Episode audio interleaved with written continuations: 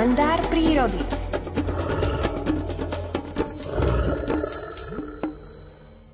Každý živočích, ak chce vyzerať k svetu, a to veru každý chce, sa musí vzorne starať o svoj zovňajšok. Zvieratá a vtáci venujú toalete počas dňa veľa času. Srdť a perie si vyžadujú patričnú údržbu. Ak by tieto božie stvorenia prírody zanedbali starostlivosť o svoj odev, potom by sa im rýchlo obnosil a nevyzeral by taký pekný, ako keď si ho každý deň čistia a upravujú.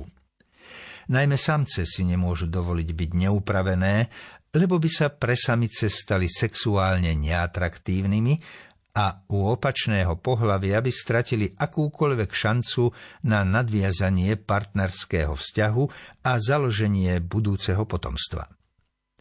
Pohúžvané perie na chvoste či roztrapatené malé perie na chrbte vtákov a vyplznutie chvosta či inej časti tela prezrádzajú samičkám, že také samce by neboli vhodné na odovzdanie genetickej informácie pre ich spoločné potomstvo. Od údržby srsti a peria závisí kvalita tohto špecifického odevu. Jednou z hlavných úloh osrstenia a operenia, popri už spomínanej sexuálnej atraktivite, je ochrana tela živočíchov pred vonkajšími klimatickými vplyvmi. Ak by operenec zanedbával údržbu svojho odevu, narušila by sa špecifická mikroštruktúra pier, ktorá odpudzuje vodu a vták by vlastne zmokol.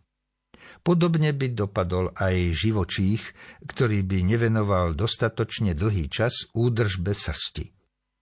Každodenná starostlivosť vtákov operie je priam príkladná.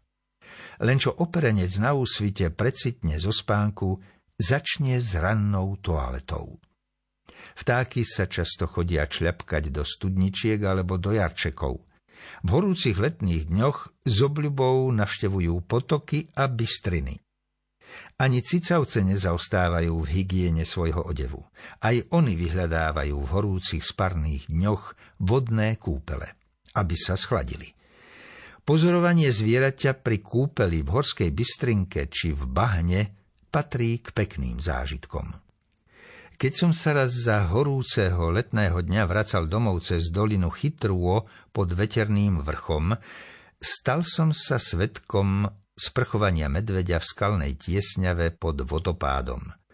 Maco sa natoľko oddal pôžitkom ovlažujúcej sprchy, že prestal vnímať okolie. Sprchový kúpeľ pod vodopádom je pre medveďa či pre iné lesné zvieratá podobným pôžitkom ako pre človeka teplý kúpeľ vo vani alebo vlažná sprcha. Medveď ani nemohol počuť v hluku dopadajúcej vody moje pokrikovanie. Striebristý prúd sa trieštil na drobunké kvapôčky, ktoré zvlhčovali povetrie. Keď zvedavé slniečko nazrelo ponad skalný útes do tiesňavy, vykúzlilo nad vodopádom prekrásnu dúhu. Ako by tej krásy bolo primálo, pod oblúkom sedem farebnej dúhy sa sprchoval rozhorúčený medveď.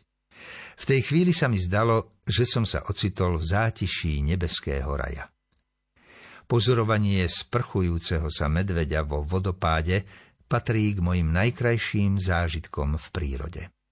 Aj táto príhoda potvrdila nepísanú a predsa jestvujúcu zákonitosť, že v prírode zažijeme niečo krásne zvyčajne vtedy, keď to úmyselne nevyhľadávame.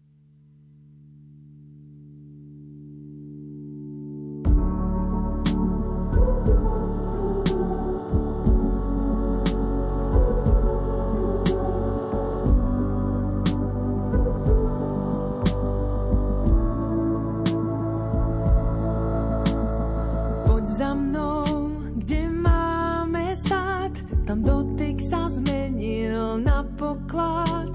A v hrudi nám zvon zazvonil len raz a v nás. Prvýkrát rozkvetli jablone a cít, mohli sme jeden pre druhého byť deň čo deň.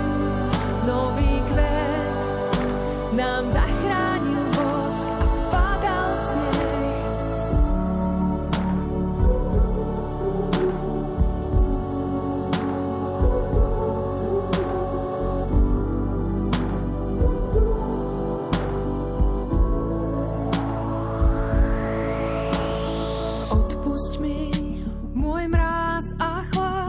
za záclonou tmu a sputa strach.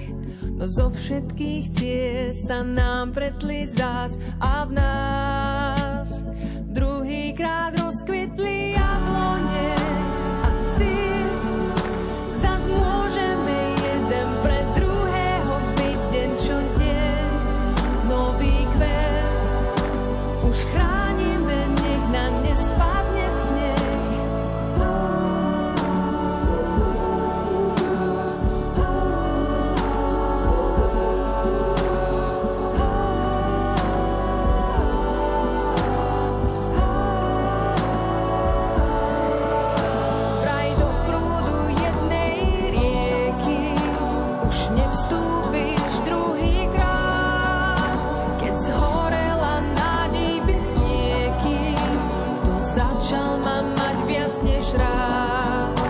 no stále sme dvaja vtáci a stacia nezmenil čas.